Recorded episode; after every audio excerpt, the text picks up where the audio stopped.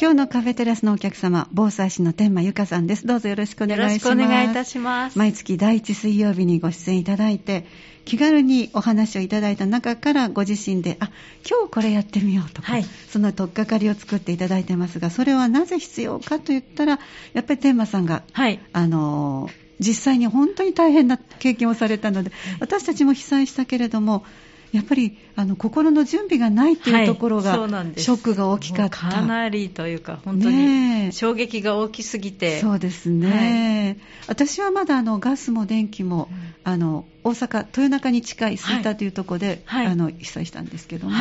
揺れはすごかったけど、で食器も割れたけど、家自体がどうこうとか、その後が大変ってことがなかったので、まだ少ない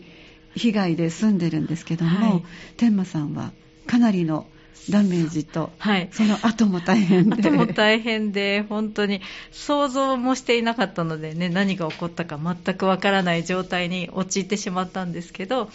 本当に関西はね、あの時地震が起こらないというのが前提になっていたので、はい、りました、28年前。なので、本当に何も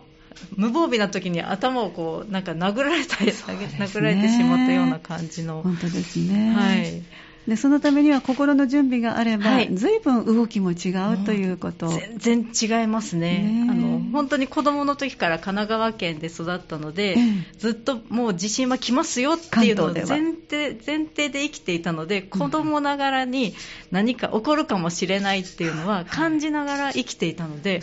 結構心を守るあの防備にはなってたなって思います、うん、それが関西に引っ越してきて、はい、解き放たれて、はい、あこれで地震に合わないって私まず思ったのを覚えてます。そんな印象まであったんですね。それぐらいもう来るよっていうふうに言われながら育っていたので、えー、やったーっていうふうにそうです。解放したのを覚えてます、えー、でそこで被災したということで余計に、はい、余計に何が起こったかわからないですし、もう市もねいろんな観光庁も備えてなかったので結果そうだったんでしょうね、はい、きっとね。もう準備不足でいろんなことが本当に大変変なことになってしまってました。そうですね。ただそういうその28年前ぐらいから地球自体がというか日本自体が災害が起きるこうサイクルに入ってきたのは事実で、あの地震に限らず、い、ろんな災害風水害もありますのでね。だからそういう大きな災害に向けて、あのいつもヒントをいただいてるんですが、あの先月お話をいただいた映画、あの石巻市の大川小学校。津波裁判で戦った方たちの映画がありますよとお伝えいただいたら、はい、その後監督さんともお話ができまして、はい、よかったです。ね、おすすめいただいて、ご紹介いただいたら、はい、いや、ぜひ紹介してくださいということで、あのリスナープレゼントも先月いっぱい皆さんにもご紹介して、はい、ああのみんな方あのいろんなあの印象のメッセージも添えながら、はい、あのご応募いただいてるんですけれども、だからこの後そうですね、今日はそれで今東京で上映、はい、東京で毎日上映されていて、て私はたまたま先週あの行ってこられたんですよね。そうなんです。大阪に来られるっていうのを教えていただいてたので、でも行ったんですけど、はい、満員御礼でびっくりしました。はい、最後の一席が最後残ってますよってその紹介してくださった東京の方が、もうねメッセージくださって慌てて電車で もう予約して、なんとか入れたって感じで、もうたくさんの方がもう監督ともねお話もされたいし、いろんなあのインタビュアーの方とか、はい、あの取材の方とかも来られたと思うんですけど、あ注目はされていて、あ、ね、地震のこういう話もこうやってたくさんの方が見に来てくださって、えー、あよかったなと思いました、ね、やはりその幼い、ね、お子さん方があの本来なら助かっていたことが、はいあのまあ、残念ながら大人の動きでうまく誘導できなくて、はい、大勢ですよね、74人の方、74名の生徒、まあ、ここはあの先生も含まれてかな、かな？74人の児童と、はい、あと先生。先生方。ということですよね。はい。だからそれを考えるとやっぱり皆さん胸を締め付けられる思いで。いやもう見ていてももう胸を締め付けられました、はい、ねあの今監督とお電話がつながったようですのでで早速お話を伺っていきたいと思います、はい、お電話に出ていただいてますのは映画「生きる」大川小学校津波裁判を戦った人たち監督されました寺田和弘さんです。もしもしもしもし。お待たせいたしました。いえ、こちらこそありがとうございます。お忙しい時に抜けてきていただきましてありがとうございます。今の全国でそれぞれに上映していらっしゃいますけれども、今日は東京の方なんですね。そうですね。今ですね、東京と先週大阪で上映が始まりまして、はいはい、今週末から、あの各地で徐々に全国に広がっていきます。大阪がスタートだったんですか。えっとね、東京が初めのスタートでして、で、えっと先週、大阪でスタートしたという形です、はい、そうなんです、あの超満員だったと、今の、天馬さんがちょうどあの行かれて、そうなんです、来ていただきまして、はい、お話を伺いましたけど、はい、やはり皆さん、関心高いんですね。あの大変ありがたいことに、えー、あの週末はあの満席になって、あの来ていただいたのに見ていただけないということで、大変あのご迷惑かけてしまっていたりもするんですけれど。えー本当にありがたい限りです。残念ながら、じゃあ入られなかった方もあるわけですね。申し訳ありません。あそうなんですね。またじゃあそのあたりは、なんとかこう工夫をして、皆さんが見やすいように、ね。そうですね。あの、平日、あの、は、あの、比較的見やすいですし、あのさらにあの今後、ですね、はい、全国にあのこうやって初めに多くの方が来てくださったおかげで、ええ、あの全国、今30カ所ぐらいで上映堂もできそうなので、あの見ていただければ大変ありがたいなと思っております。はい、わ、はい、かりました。じゃあ早速なんですけども、この映画を制作するきっかけはどんなところからだったんですか？あのこの大川小学校の、はい事件、事故というのは、ええ、多くの方が取材していまして、はい、テレビとか新聞とか、さまざまな方が取材しているんですけれど、え、私は全く関わっていなかったんですね。はい、でこの映画を制作するということで、初めて関わりました。はい、でそれはどなたからのお声がけ？そうですね、あの原告代理人の吉岡和弘弁護士から、はい、あの電話がありまして、映画の中にも出てくるんですけれど、ええ、あの最高裁でですねあの2審の仙台高裁の判決が確定した後、はい、脅迫事件、原告遺族に対する脅迫殺害予告がありまして、えー、そうね、あのそういった問題があって、ですね遺族の方々が非常に心傷ついてしまって、えー、そのせっかくこうやって裁判で大きな意義やですね、うん教訓、またそのあの児童の方々が亡くなった命の意味をですね、伝えていかないといけないのに、はい、そういった活動がちょっと鈍ってしまうんじゃないかという危惧がお持ちで、えー、それで私で何か映像で協力してもらえないだろうかと。はい。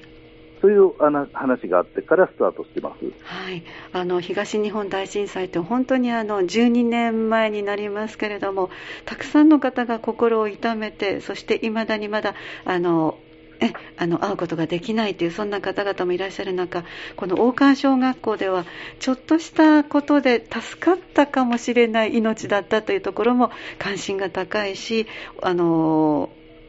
ご両親なんかはやっぱりそこで訴えたいことがいっぱい終わりだったということをドキュメントでこの映画で描かれたんでしょうか。そうですね。あのあの日何があったのかということと、はい。はい、あの日から何が起きたのかという2つの問題が大きくあるんですけれど、はい、その映画では、ええ、あの日から何が起きたのかということを描いています。あの日から何が起きたのか、はい、はい、それはあの遺族の皆さんがですね、ええ、知りたかったのは、あの日何があったのかっていうことなんですね。ね。はい、ところが、その説明をめぐってですね、さまざまな嘘や隠蔽がありまして、深く傷ついていく。それであの日何があったのかというのを求め続けているのに、どんどんその真実から離れてしまうと、そういった現状がありまして、それはこの大川小学校だけではなくて、ですねさまざまな事件、事故に遭われてしまった方々が感じる共通の問題だと思っています。何があったのか本当に皆さん知りたいんですよね。ところがそこから外れていくわけですね。そうですね。うん。なるほどね。それで傷ついていてまた、はい、裁判になってしまうとですね、ええ、誹謗中傷あの損害賠償請求という形で、えー、請求するしかないんですけれど。裁判を起こすにはあの何を求めるかというところでそれしかないわけですね。そうなんです。だけどそれをちゃんと理解されずに、はい、例えば今回で言うと子どもの命を金に変えたのかというような短絡的な発想で、えー、誹謗中傷がされるという形で大きなこれはもうこの事件だけではなくてですね先ほども言いましたけど、他の交通事故で家族を失われた方に向けても行われることで、大きなそこになんて今の日本社会が抱えているですね、問題点があるかなと。思っています、よく言われるのが裁判を起こすことで何があったのかを白日のもとにさらしてもらえる。それが目的本来なら遺族の方の目的だけどそれだけでは裁判は起こせないのであのいわゆるこう金額にしてこれだけを求めますって形を取らないとできないのがあの誤解されてしまって誹謗中傷になるわけですね。そうですね、うん、あとですね今おっしゃってましたけど、はい、あの日何があったのかっていうのは、はい残念ながら今の司法制度のもとですね、ええ、裁判では明らかにならないんですね。ならないんですか。はい、それでもですね、え、それでもあのその明らかにするためには、うん、まず今回の大川小学校の遺族の方々は、まず裁判で勝って、その後その何があったのかっていうのを明らかにしてもらうために、裁判を起こしたんですよね。うんはい、あの今回の映像というのは確かすべてご遺族の方々が残されたものということですよね。そうですね。多くがあの遺族の方々がずっと記録してきた映像です。えはい。でそれをじゃあ寺田さんは膨大な量をご覧になられて映画に作っていかれたということですか？そうですねあの遺族の方々もこうした映画にするために記録を取っていたわけではなくて、うんはいはい、メモ代わりでずっと録画してたやつなんですね。メモ代わりに。はい、はいそれを今回私があの映画という形で編集させていただきました、うん、でその時にはあの編集するにはもちろん寺田さんのあの思いもありますけどもご遺族からこう委託されたというもの大事なものですのでどんな思いで編集していかれたんですか？あの私の思いというのをですね、ええ、入れてしまうっていうのは、はい、それはあの言葉はすごい悪い言い方しますけど、うん、その映像遺族が撮影した映像、つまりそこには遺族の方々が映ってるわけですよね、はい、それを私が素材として扱うことになってしまうんですよね、それは絶対避けなければならないと思いまして、はい、あの今回はあえて時系列にこだわって、はい、そういう物語とかですね、ええ、分かりやすさとか、そういうことよりも、うん、ちゃんと事実を知ってもらうということに主眼を置いて作りました。事実をずっと時系列で並べていかれた。はい、はい、でその膨大な量というのは、例えばどのぐらい、何時間分ぐらいあったんですか？あの遺族の方はですね今も記録しているぐらいですから、はいはい、すごい映像の量があるんですけど、実際、私が提供を受けたのは一部で、それでも200時間超えていました。200時間。それを結局、映画はどのぐらいの時間に凝縮されたんですか？2時間4分です。100分の1にしなきゃいけないんですね。そうですね。えじゃあそのところはあのじゃあこの映像は残しておこうとか、えー、ま先ほどもちょっと時系列で事実をとおっしゃいましたけども、泣く泣くあこれは入らないかなっていうところも終わりでしたか？実はですね、われわれこういうあの私普段テレビ番組を制作しているんですけれど、はいはい、どうしてもそのちょっとショッキングなシーンとかですね、ええ、象徴的なシーンっていうのが、うん、よくそのテレビなどでは使われるんですけれど、え、今回はそういうシーンがすごい多くてですね、あのいわゆるあの遺族の方々が説明会出るたびに心が折れていったんですね。はい、で見ていただく方にの心を折るわけにはいかないので、あえてそういうあの厳しいシーンっていうのはですね、はい逆に控えています、ええ。うん、ただ、見ていただいた方はそれでも非常にショックを受けます。うんでそれは事実なものですからそうですね、はい、私たちも受け止めて見せていただくということですよね。ただあの、やはりこの映画はですね、え見に行くのがなかなか辛いという方も正直いらっしゃるんですけれど、はい、あの見ていただいたら分かるんですけど辛いだけの映画ではなくてですね、え。これからの優しい社会、寄り添う社会が作れる、うん、そういうヒントもいっぱいある映画ですので、はい、あの夢のある社会を築けるあの映画にもなるんじゃないかなと思っています、うん、あの制作される中でご苦労された点はいかがですか？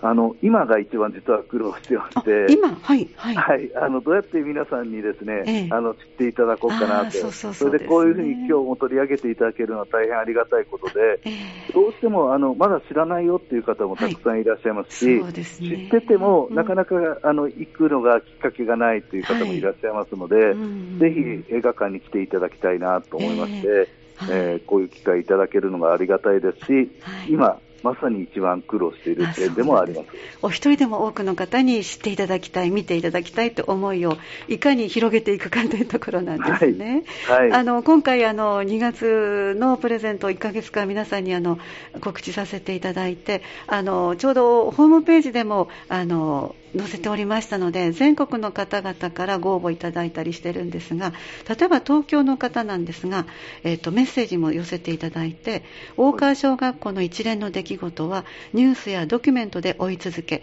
裁判の結果までずっと見届けていました。いろいろな人に様々な立場や状況などいろいろあったと思いますが裁判を主に取り上げているこの作品見逃すわけにはいかないですというずっと関心を持ちながらいよいよ映画でという追っかけていきたいとおっしゃる方とか、えー、それから静岡の方なんですがえっと、お年めした方ですね、70代の方です。震災後3年続けて大川小学校を訪れました。えー、慰霊碑や校舎を見るたびに涙が止まりませんでした可愛い子供がなぜ亡くならなければいけなかったのか未だに納得できませんというそういう思いを持っていらっしゃる方もこの英語の上映を心待ちにしていらっしゃるということなんですね。ありがとうございます、えー、あのこの映画で一番寺田さんがあのお伝えになりたい形はあの、まあ、編集されたのはどんなあのことをお伝えになりたいと思われたでしょうか。先ほどもちょっと触れてはくださいましたね。あの未来に向けてというのもありましたけども。一番こうしながら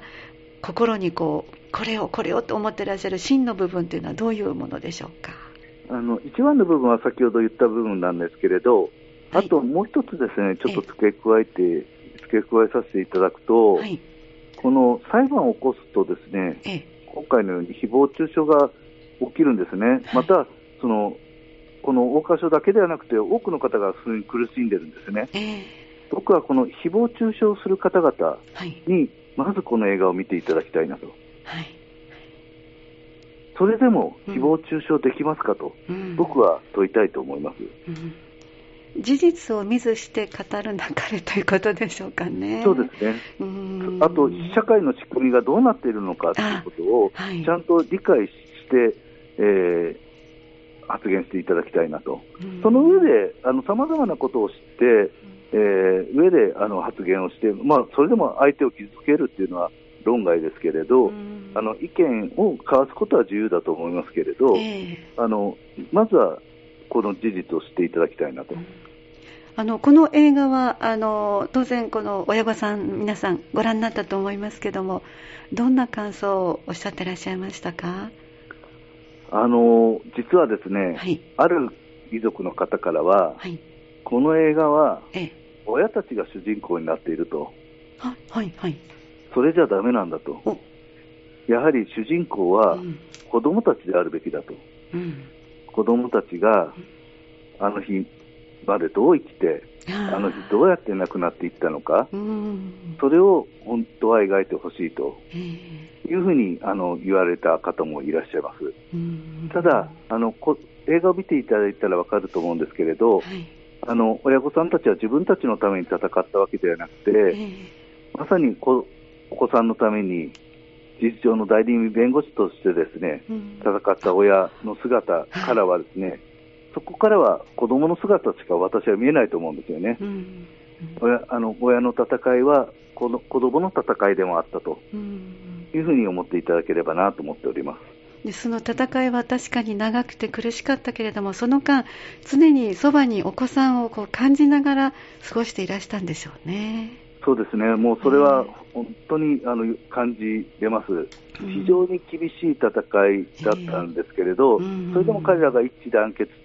てですね、戦い抜けたというのは、それはお子さんたちの姿が常にあったからだと思います、うん、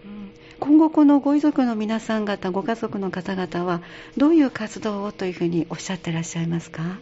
今ですね、えー、あの3月11日に、はい、竹あかりといいまして、竹灯籠でですね、明かりを灯す活動をし,、ています。それ3月11日に大川小学校で行われるんですけれど、はい、どうしてもこうした裁判があったことで、地域が分断したりですね、なかなか話ができないような状況もあったので、えー、この竹あかりを通じてですね、えー、もう一度地域が再生できたらいいなというふうに思われているみたいで、えー、あの裁判に参加された方、さされてない方、または地域の方々、さまざまな形が方々が今協力して、この3月11日を迎えようとされています。そうなんですね。ありがとうございます。お忙しい中、あのお話をお伺いしました。では最後にぜひリスナーの皆さんにこの映画に込めた思いも含めて呼びかけていただけますか？あのやはり見ていただきたいというのが本当の思いでして、あの見ていただいて、さまざまな人がですね、これ映画館で見ていただくのが非常に重要だと思ってまして、はい、あのいろんな方々がいろんな思いを持たれると思うんですね、えー、でそれはすごい大切なことだと思うんです、はい、どうしてもテレビだと1対1の関係ですので、周りがどう思ってるかわからないんですけど、ね、映画館という空間であれば、えー、あここでこの人は泣いてるとか、ここはここで怒ってるとかさまざまな思いがあって、はい、それはそれぞれ思いを持つことはすごい大切なことで、えー、そうした多くの人たちの考えを認め合うという空間でもあると思いますので、ぜひ映画館で見ていただきたいなと思います、はい、あの関西の今後の予予定をぜひご紹介ください。はい、えっと、今ですね、ええ。っと、大阪の、えっと、十条にあります、はい、えっと、十、ごめんなさい、重曹ですね。大阪の重曹にあります、第七芸術劇場というところで、はい、え上映しておりまして、はい、3月11日からはシアターセブンと同じビルのところなんですけど、そこで、えっと、公開していきます。はい、また、えっ、ー、と、京都ではですね、ええ、京都シネマで3月10日から、はい、そして私のふるさとでもあるんですけれど、はい、えー、神戸の元町映画館では3月11日から17日まで、でこの神戸の元町映画館では日本語字幕付きでずっと上映します。あ、そうなんですね。はい。あの3月11日何かあのセレモニー的なものはされるんですか？あの3月12日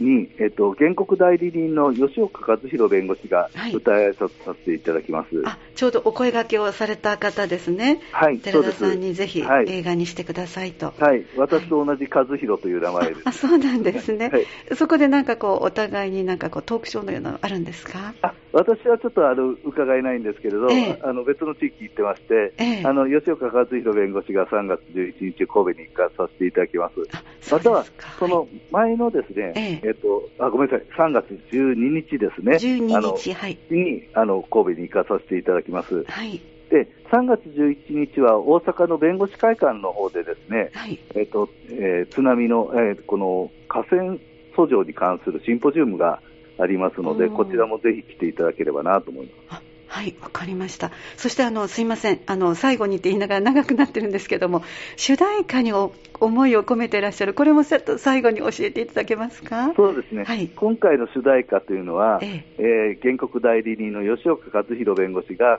作曲しました。はい、で、あのこの曲というのはですね、ストレートに今の遺族の方々の気持ちを歌っているもので、はい、ある遺族の方々は聞くのが辛いというふうにおっしゃっている方がいます、はい、ただですね、えー、私たちはいつか自分たちの歌だと思っていただけると思いまして、うん、それで今回あえて主題歌にしました、はい、あの皆さんもぜひ聴いていただけたらなと思っております、はい、あのご遺族の方が聞くのが辛いとおっしゃったのは具体的な何かこうメッセージが入ってるんですか？やはり今の遺族の心の声が描かれていると、はい、ただ、それは、それが分かるのは、やはりずっと共に裁判を戦った吉岡和弘弁護士、または斉藤正弘弁護士だからこそ書けることでもありまして、あの2人と遺族の信頼関係は深いものがありまして、そうした信頼関係があるから出来上がった歌だなと思っていただければなと思っております。はい、わかりました。ありがとうございます。そしてあの隣にはあの昨日大阪で見てごらんあこの週末かな、はい、ご覧になってテーマさんもいますけれどもちょっと映画をご覧になった感想をぜひ監督に、はい、はい、あのお話に聞いてはいたんですけど実際に見せていただきましたら本当にあの人事から自分事になる映画であ備えていたら助かった命っていうかやっぱり訓練だったりそういう先に準備できることがたくさんあるなと思いました。本当にあのこれからね南海トラフ地震がこちらでも起こるって言われているので早く皆さんがこう、ね、見ていただいて特に学校関係の方にはね、ぜひ見ていただきたいなと思ったんですけど、あのね、映画の中で言われていた学校が、そのね、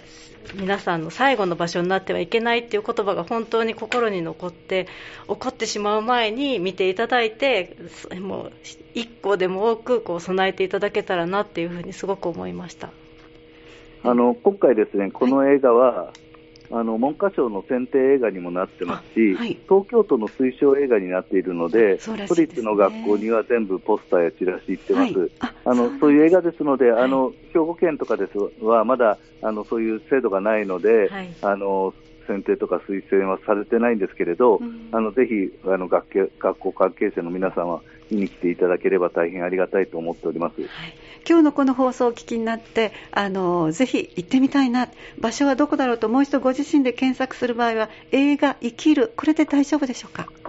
映画生きる大川小学校、はい、または大川小としていただけるとありがたいです。はい、はい、えっ、ー、と大きな三本川の小学校、ここまでつけてくださると、はい、情報がヒットするということですね。生きるっていうのはあの昔の名作でございました。はい、黒沢監督のそれが、そうですね、そちらになるので。ーカーショートまで入れていただければありがたいです。はい、わ、かりました。お忙しい時間、長々とインタビューさせていただいて、どうもありがとうございました。こちらこそ、ありがとうございました。ありがとうございました。またいろんな活動を教えていただきたいと思います。どうもありがとうございました。ありがとうございました。ありがとうございました。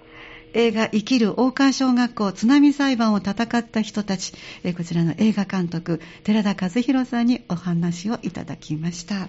それでは今出てきましたテーマ曲です。よ主題歌ですね。かけてきてよ。こちらを聞きたいと思います。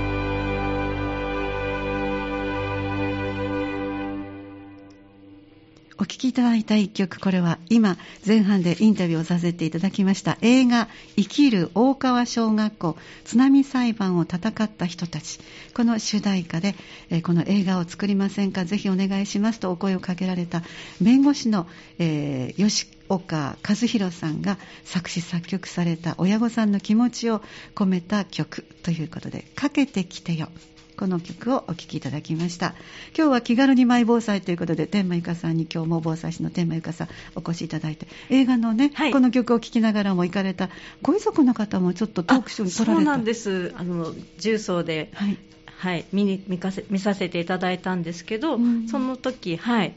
登壇されていて寺田、ね、監督とあと忠野さんっていうねこの記録を取られていた方がご遺族の方で。ご遺族の方がお話ししてくださって3名来られてたんですけど、はいはい。はい、と大谷さんっていうジャーナリストの方も来られていて、はい、すごくその最後のトークショーも素晴らしくやっぱり行ってよかったなって思ったんですけど、記録を取られた只野さんっていう方はあのお一人お子さんお二人のうちお一人は亡くなってお一人は助かったっておっしゃっていてなので遺族の立場でもあり助かっためちゃくちゃ数少ない生徒さんの一人だったと思うんですけど、はい、でやっぱりお子さんの方は生き残ったのであの皆さんの前で、ね、証言したりとかも自らその道を選ばれたそうで小学生で大変だったでしょうね。はい、ねすごいなと思ったんですけど、えー、それでお父様の方も子供の、ね、お子さんが何か言われてしまったりねすごく。そうそうね、はい、裁判を起こすことで先ほどもお話しあった誹謗中傷、ね、あったりね、怖かったと思うんですけど、お子さんがやりたいっておっしゃったので、それを止めずに見守りながら、はい、そのご自身も活動と裁判も戦われながらっていうことで、あの両方の気持ちが分かる人ってそのやっぱ助かったら助かったでねまたいろんなこともね言われることもあると思うんですけど、ご自身もお子さんも亡くされてっていうことで、あのご自身もそうやって戦うじゃないですけど本当のことをちゃんと伝えていきたい、あとこのようなことが二度と起こらないように、後の人が、はい、悲しい思いしないようにっていう思いで、はい、あの登壇もされていたしいろんなところでねきっとあの表に立ってお話しされてるとはい、思います。語り部というか、そういう活動も、ね、はい、大川小学校ね、案内されてる様子から最初映画始まったんですけど。そうだったんですね。はい。だからよくあの被害者のあのご家族の方、はい、ほとんどの方がおっしゃるように二度とこんなことが起きないように、はい、つまりそれを私たちは受け止めて学ばせていただくのがとっても大事なんだなっていうことですよね。はい、それがこの映画にも込めた未来につなぐということなんですね。はいあの先ほどもあのなかなか悲惨な部分はこう伏せていくようにとおっしゃいましたけども、はい、映画全体をご覧になった、はい、あの天馬さんの感想としてはいかがでしたか、はい、流れているこう雰囲気という雰囲気は、あの震災のことなんですけどですごく大変な裁判だったと思うんですけど映画の最後の方に向けてこう希望にも私は感じれるものがあってあのね、そうやって裁判官の方が認めてくださって、えー、学校がね子どもたちの最後の場所になってはいけないっていう言葉を聞いたとき、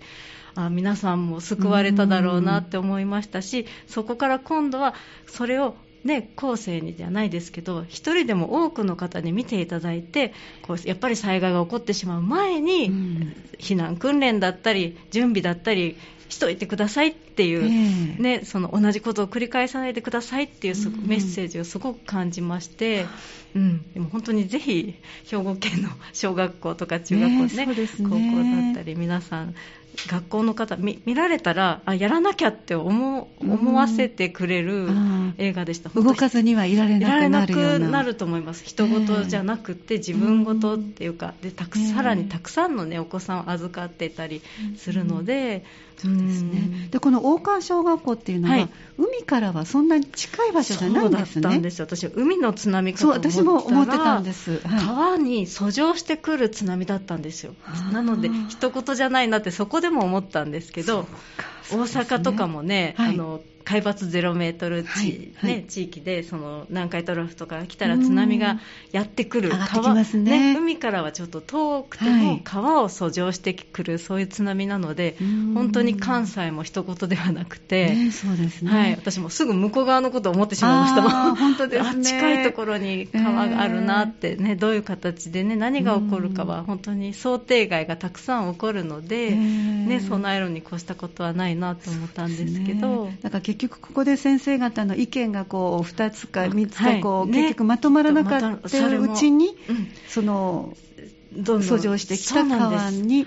の水で巻き込まれてしまったというかちょうど、はい、渦を巻くようにこう山と、ね、川とこう間でぐるっと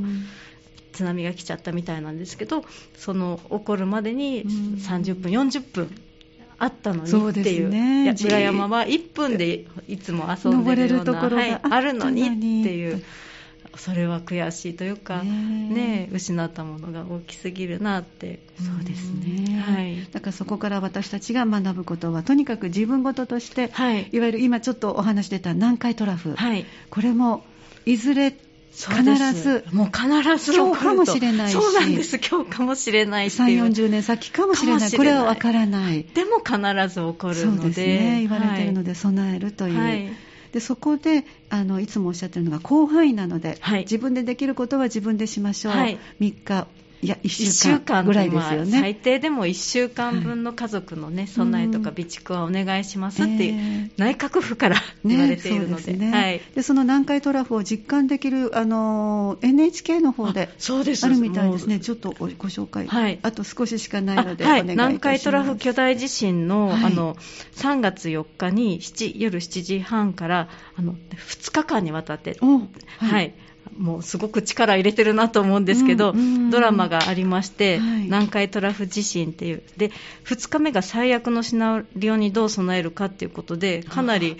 そのドラマ化前、ドラマはあの3月4日に前半と後半に分かれてかなり長時間なんですけど、うん、7時半から8時48分に前半、で後半は夜10時からっていう形でやるのでこれ見ていただいて、私ももう絶対見ようと思って、はいあの準備してるんですけど、うん、あのやっぱ見るとあこういうことが起こるのかとか、最悪のシナリオを知った上で日頃行動するのがやっぱり防災としては一番大事なことなので、ね、ぜひ見ていただけたらなって思います。百聞は一見にしかず。もうここで何回皆さんに気軽にマイ防災とお伝えして残念ながらもちろんお伝えすることにも意味もあるけど、はい